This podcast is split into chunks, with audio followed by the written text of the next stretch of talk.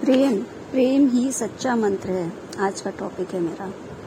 पति, पत्नी, पिता, पुत्र, मित्र संबंधी जब एक दूसरे से प्रेम सूत्र में बन जाते हैं तो उन्हें स्वतः और सहज ही एक दूसरे को की याद आती है। वे याद के लिए किसी मंत्र का जाप नहीं करते। उनको तो अपने प्रिय की धुन लग जाती है। प्रिय की याद तो भुलाए नहीं भूलती।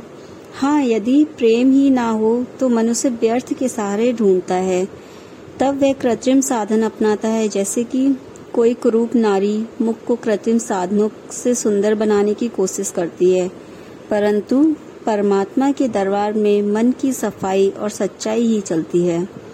कृत्रिमता नहीं चलती, अतः आवश्यकता मंत्र की नहीं, आवश्यकता प्रेम को प्रदीप्त करने की है, और उसी के लिए ज्ञान की लौ की ज़रूरत है, ताकि आत्मा में बुझा हुआ यह भाव फिर से जागृत हो जाए कि प्रभु के सिवाय अन्य कोई पार लगाने वाला, कोई सुख शांति का असीम भंडार है ही नहीं, और कि विषय विकार शांति देने वाले नहीं हैं। जब यह चिंगारी सुलग जाएगी, तब प्रेम बुझाए नहीं बुझेगा। तब मंत्र को कौन पूछेगा?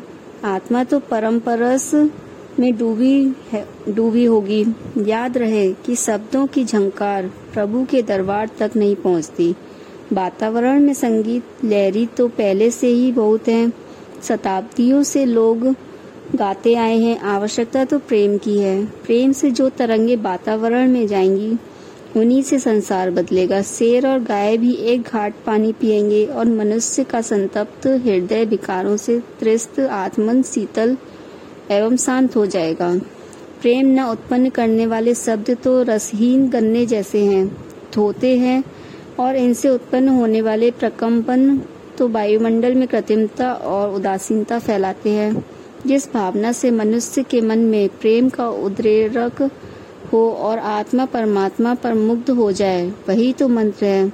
वह मंत्र किन्हीं विशेष शब्दों का नहीं होता, बल्कि उसकी भाषा तो हृदय के उदार है।